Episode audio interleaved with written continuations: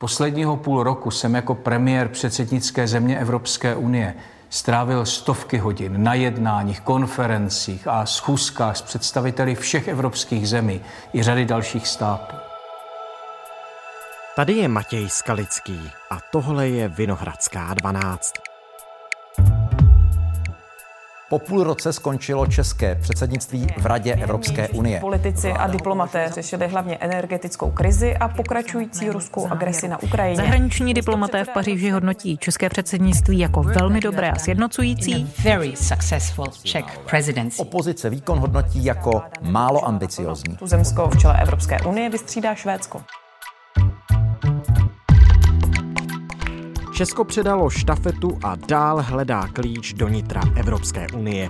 Po půlročním předsednictví přišla vláda s plánem obsadit vlivná místa v Bruselu a získat tak větší moc. Dokáže to. I o tom mluvím s kolegou, naším zpravodajem Viktorem Daňkem.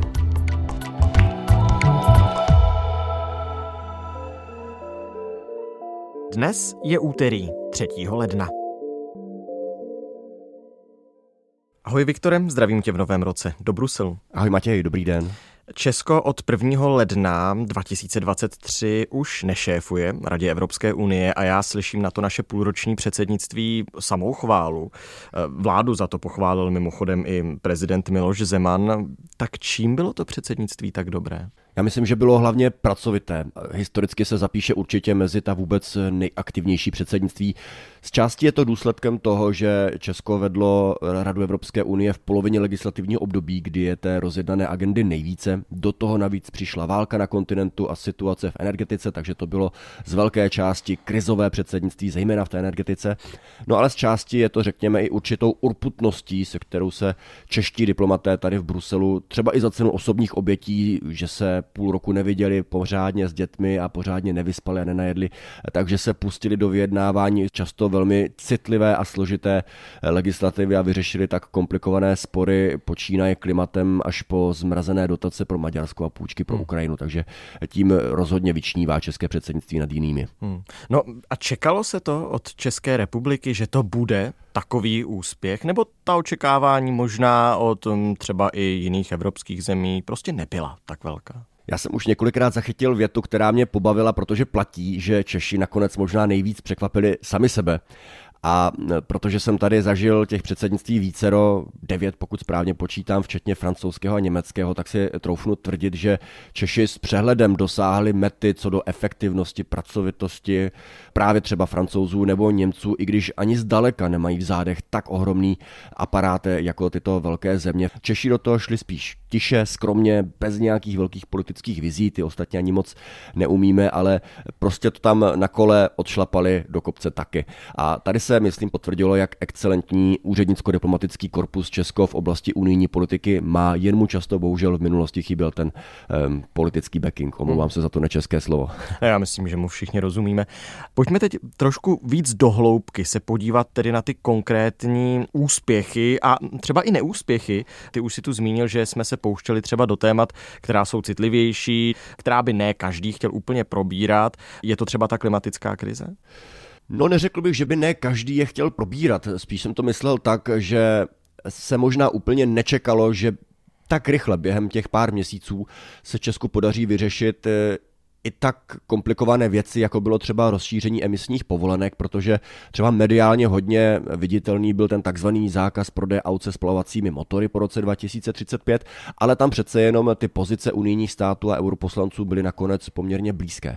Kdežto u těch u rozšíření emisních povolenek tam bylo takové množství skutečně komplikovaných problémů, které Česko muselo vyřešit, že je možná trochu překvapivé a i když jsem o tom mluvil s diplomaty mimo záznam, tak ani oni sami si netroufali odhadnout, jestli budou schopni to uzavřít nebo ne a protože na ty emisní povolenky je napojeno té legislativy více, včetně klimatického sociálního fondu, včetně takzvaného uhlíkového cla, tak to byl právě ten klíč, který nakonec v závěru umožnil Čechům hmm. dokončit té legislativy více než čekali. Takže nakonec to bylo 9 návrhů ze 12 té prováděcí legislativy by k zelené dohodě, takže vlastně drtivá většina. No opozici se to ale moc nelíbilo, to, jak se vláda v rámci předsednictví zachovala, postavila ke Green Dealu. Nelíbilo, nelíbilo, zaznamenal jsem tu kritiku opozice v České republice. Kritizují hlavně podobu takzvaného Green Dealu. Česká vláda přistoupila na zákaz prodeje automobilů se spalovacími motory od roku 2035, nevetovala ho. Operace dopadla výborně, pacient zemřel.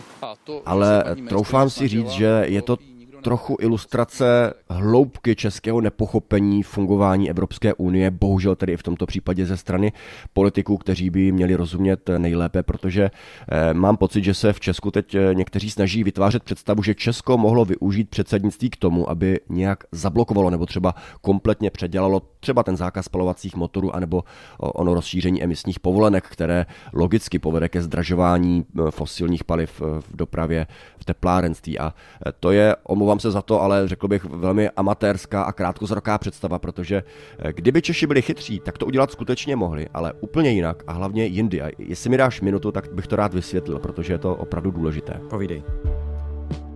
Klimatická neutralita byla totiž eh, hlavním tématem už ve volbách do Evropského parlamentu v květnu 2019. Na základě toho Evropská komise představila zelenou dohodu jako plán, jak toho dosáhnout v listopadu 2019 a v prosinci 2019 jednomyslně podpořili všichni premiéři unijních zemí. Za Česko tam tehdy byl Andrej Babiš z Hnutí Ano. A nejpozději v tu chvíli se měli na českých ministerstvech probudit a říci, aha, klimatická neutralita, tak eh, to asi nebudou auta na benzín a kamna na uhlí.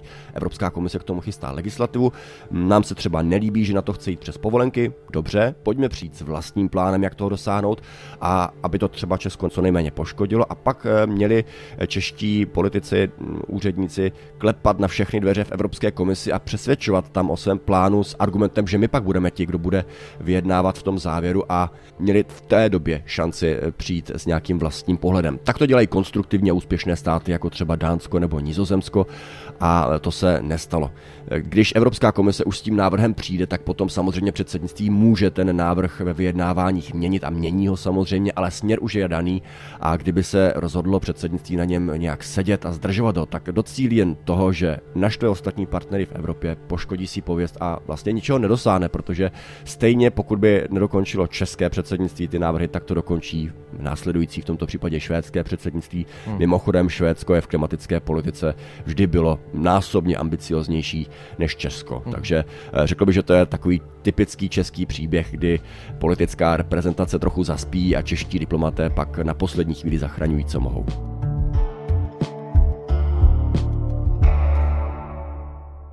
No a kromě tohohle všeho tak eh, byly vidět ty dva velké samity na Pražském hradě, jednotný postoj Evropské unie vůči ruské agresi na Ukrajině. To všechno jsou asi body, za které se může české předsednictví pochválit. Přesto Mám pocit, Viktore, když tak mě oprav, přeci jenom do toho vidíš mnohonásobně víc než já, ale že ve veřejném prostoru se o tom předsednictví za stolik nemluvilo, zvládli jsme i tu komunikaci. Mně přijde strašně zajímavý ten kontrast, který vidím tady v Bruselu, kde se o českém předsednictví jednoznačně mluví pozitivně. Euh, une présidence extrêmement euh, active, extrêmement engagée, extrêmement mobilisée pour garantir. Chválí se. Excellent cooperation and the excellent work that you have done. Nadstandardně chválí, je to takový zdvořilostní zvyk na konci předsednictví vždy děkovat, ale teď té chvály zaznívá opravdu hodně. I have seldom seen a presidency that has been more successful and more focused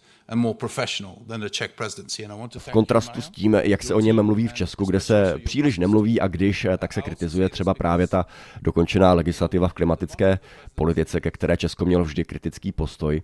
Já mám pocit, že asi pro české uši je trochu podezřelé, když zaznívá tolik chvály. Nám je přece jenom bližší asi ta poloha Cimrmanova triptychu, naše slavné prohry. Ale je to i trochu důsledek toho, že vláda vlastně na vysvětlování rezignovala, což souvisí i se seškrtaným rozpočtem na komunikaci. A to je také důsledek, to dodejme, rozhodnutí předchozí vlády na předsednictví šetřit, takže to potom vedlo k nutnostem úspor skutečně v mnoha oblastech až k bizarní situaci, kdy tehdejší velvyslanec při Evropské unii Jakub Dürr musel veřejně tehdy říkat, že za takové peníze se předsednictví připravit nedá, za což tehdy zaplatil svým odchodem, ale historie mu dala zapravdu a nakonec se rozpočet navyšoval opakovaně. No a dostali jsme se tedy do situace, kdy vlastně to předsednictví a tu komunikaci kolem toho musí suplovat některá média, včetně nás právě tady a třeba ty nepříjemné kompromisy, jako je třeba to rozšíření emisních povolenek, tak asi řekl bych, že je třeba ocenit odvahu vlády za to, že byla ochotná eh, do toho jít a podepsat se po to, byť sama vlastně měla na začátku poměrně kritický postoj.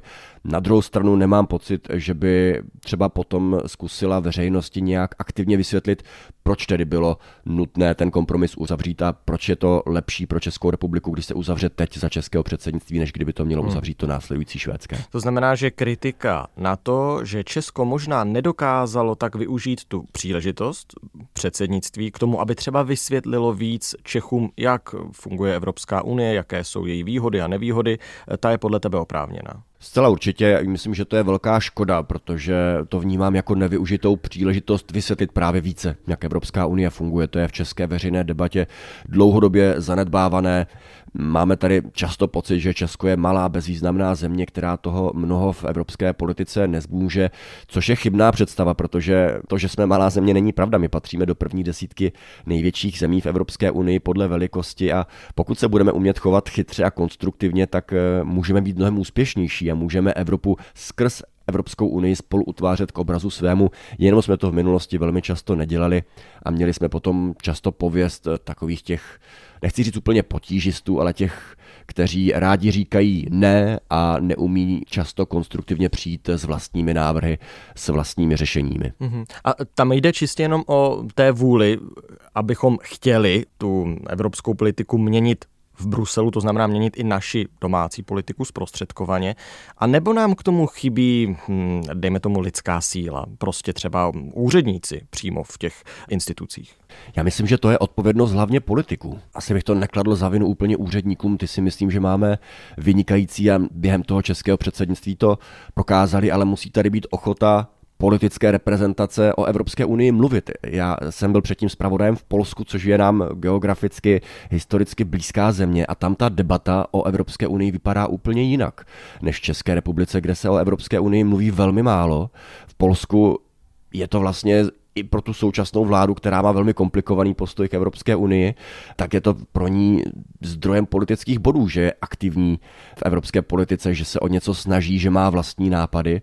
V Česku mi přijde, že to vlastně není téma a když se Brusel do veřejné debaty dostane, tak často spíš v tom negativním kontextu, jako ti, co zase něco vymysleli a my jsme chudáci na tom ostrouhali. Já tím neříkám, že by Česko a čeští politici měli nutně Evropskou unii jenom chválit. I to předsednictví samozřejmě nebylo černobílé. I tady jsou věci, které se nepovedly. Nepovedlo se třeba Česku vyjednat vstup Rumunska a Bulharska do šengenského prostoru, jak původně chtělo. Nikam se příliš nepohla třeba reforma asilové politiky. Ehm, mně jde spíše o to, abychom vysvětlovali, co se tady mm. děje, aby lidé víc pochopili to, jak Evropská unie funguje, co Česko v ní zmůže a co Česko v ní skutečně dělá nebo nedělá. Mm, no, Chorvatsko do Schengenu dostali, to zase musíme přičíst k dobru. Chorvatsko ano, to určitě musíme přičíst k dobru. Ale neutečeš mi z té otázky. Česko dlouhodobě nemá v Bruselu tolik úředníků, kolik by mohlo mít, nebo kolik by možná chtělo. Je to tak? Je to tak, to je dlouhodobá česká bolest. V Evropské komisi existuje takový přepočet, kolik zhruba úředníků by Česko nebo každý stát Evropské unie měl mít vzhledem ke své velikosti a Česku chybí v podstatě polovina těch lidí a zejména chybí na vlivných místech. Je to eh, historický důsledek právě toho, jak české vlastně všechny předchozí vlády tuto oblast zanedbávali. České předsednictví je teď příležitostí, jak toto napravit, protože to, že ti úředníci tam chybí, zejména na těch vlivných místech, tak na to Česko dlouhodobě doplácí. Když Česko nebo každá země Evropské unie má lidi na těch vlivných místech, tak tím má současně klíč do nitra Evropské komise do toho, aby mohlo zavčas vyjednávat o té legislativě, jak jsem to popisoval na tom příběhu kolem emisních povolenek, kde kdyby tam byli Češi na těch vysoce postavených místech, tak by mohli české státní správě, českým ministerstvům v tomto pomoci a být jim tam eh, takovými tichými, skrytými partnery. Ale eh, když tam ty lidé nejsou, anebo často se tam dostali navzdory vlastně české státní správě, tak ani nemají v některých případech ochotu eh, potom zpětně té zemi pomáhat, když jim vlastně sama nijak nikdy nepomohla. Takže to je bolest, na kterou Česko dlouhodobě doplácí. No a když říkáš, že to předsednictví byla tedy příležitost toto změnit, anebo asi stále je, protože z něj budeme nějakou dobu těžit, hádám, tak máš už nějaké signály, že by se tahle situace mohla změnit, že bychom mohli těch úředníků tam mít víc? Bez pochyby to tak je a česká vláda a státní zpráva se o to právě v těchto chvílích intenzivně snaží, protože to předsednictví skutečně Česku přineslo poměrně vysoký kredit za tu odvedenou práci. Česku se povedlo současně odvrnout tu pověst, kterou tady dlouho mělo, která se kumulovala po řadu let, že je s námi zkrátka těžká řeč. Tady třeba na mě udělal dojem komentář místo předsedy Evropské komise France Timmermance, když vzpomněl Václava Havla a řekl, že Česko právě smazalo rozdíl mezi východem a západem.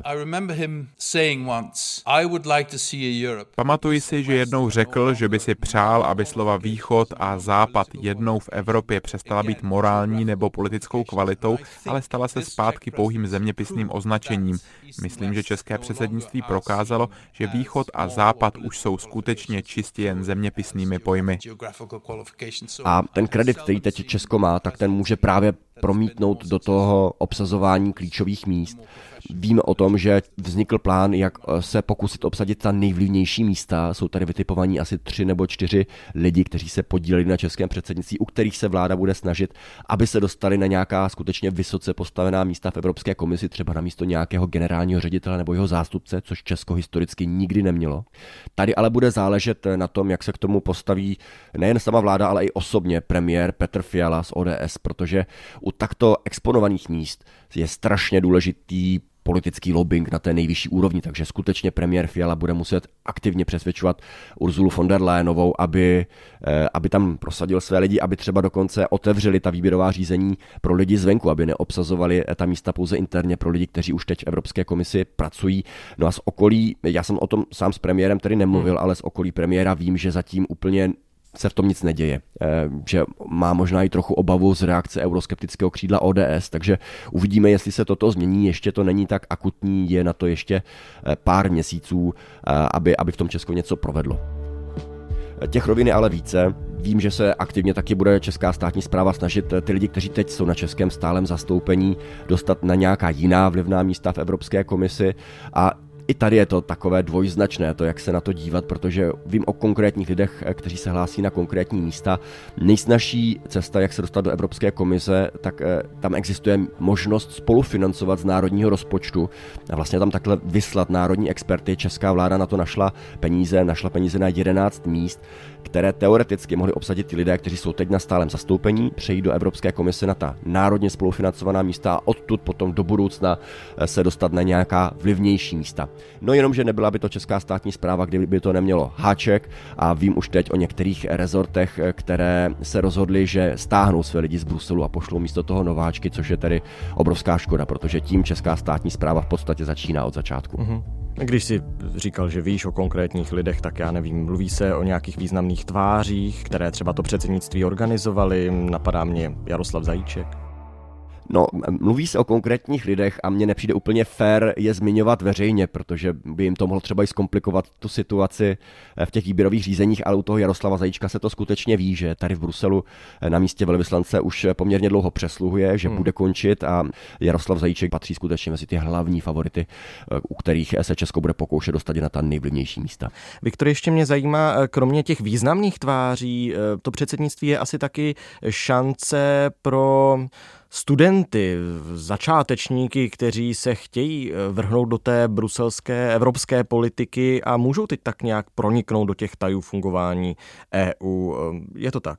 Je to tak, že české předsednictví mělo ve své výbavě personální množství stážistů právě z českých univerzit, což je ale opět důsledek toho, jak se na předsednictví šetřilo, kdy nezbyly peníze na lidi z ministerstev a proto se předsednictví rozhodlo využít eh, pomoc stážistů, kteří byli placeni eh, pouze ze stipendia programu Erasmus+, což je, troufám si říct, trochu nedůstojná kapitola toho předsednictví, protože to stipendium není příliš vysoké, tady v bruselských poměrech to je tak tak na přežití dětí. Nakonec je to přes Erasmus 750 eur měsíčně a ubytování pro mě osobně. Na druhou stranu právě když se řešilo to ubytování třeba, tak eh, kdybych ubytování nedostal, tak eh, si to prostě nemůžu dovolit a vím, že bych nejel. Takže jako, vlastně není placená a mám teda jako Erasmus stipendium, plus jsem si našetřila také jako nějaké prostředky a pomáhá mi i rodina. Můj hlavní motivací být tady je ta přidaná hodnota do budoucna. Protože Někteří z těch stážistů tady dostali eh, třeba od státu ubytování, to jim zcela jistě pomohlo, ale slyšel jsem opravdu nedůstojné příběhy o tom, jak se diplomaté, kolegové vlastně mezi sebou z vlastních peněz museli skládat těm stážistům na letenky, na to, aby si měli na tom ubytování v čem vyprat, protože tam třeba nebyly pračky, nebyly tam mikrovlnky a podobně. Takže to není úplně povzbudivá zpráva o stavu české státní zprávy. Vznikl tady určitě nějaký dluh. Na druhou stranu pro ty stážisty to bez pochyby, já jsem z mnoha z nich mluvil, byla ohromně cená zkušenost. Byli rádi, že u toho mohli být v těch týmech, platili za plnohodnotné členy toho diplomatického aparátu, byť samozřejmě na těch juniornějších pozicích. A ta zkušenost, kterou získali, tak tu můžou využít bez pochyby do budoucna a bude teď na české státní správě. Zda se rozhodne nějakým způsobem využít, až třeba dokončí školy a budou hmm. se ucházet o nějaké místo.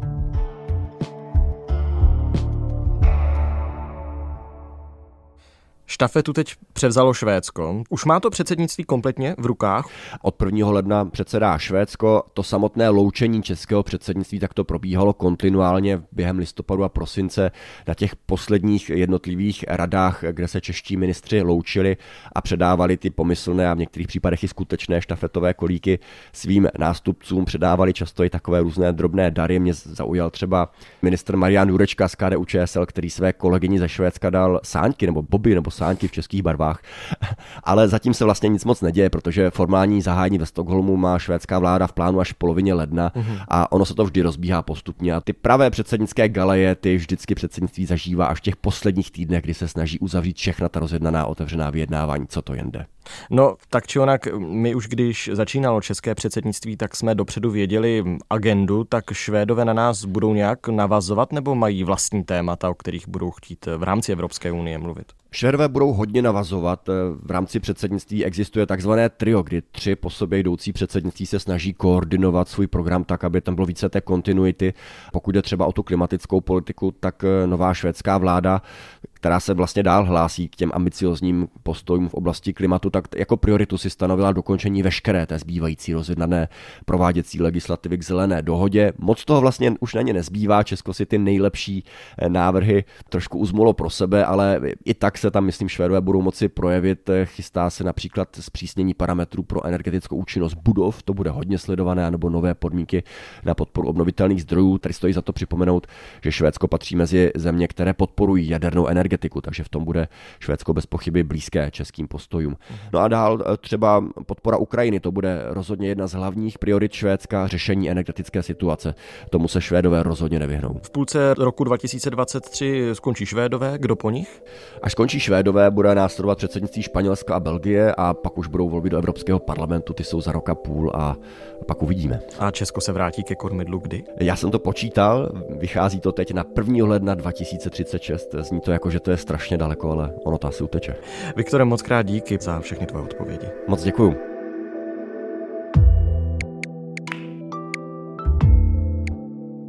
Tohle už je všechno z Vinohradské 12, z pravodajského podcastu Českého rozhlasu. Dnes s Viktorem Daňkem, naší spojkou v Bruselu. Probrali jsme české předsednictví, jak ho chce vláda zúročit a s jakými plány se té předsednické role teď zhostili Švédové. Viktor je mimo jiné spoluautorem našeho předsednického podcastu jménem Bruselské chlebíčky, takže jestli vás evropská politika zajímá, určitě si ho najděte. Další epizodu Vinohradské 12 už chystáme. Nezapomeňte si ji stáhnout tam, kde jste zvyklí, ať už je to na webu iRozhlas.cz, v aplikaci Můj rozhlas, anebo ve všech dalších podcastových aplikacích. Naslyšenou zítra.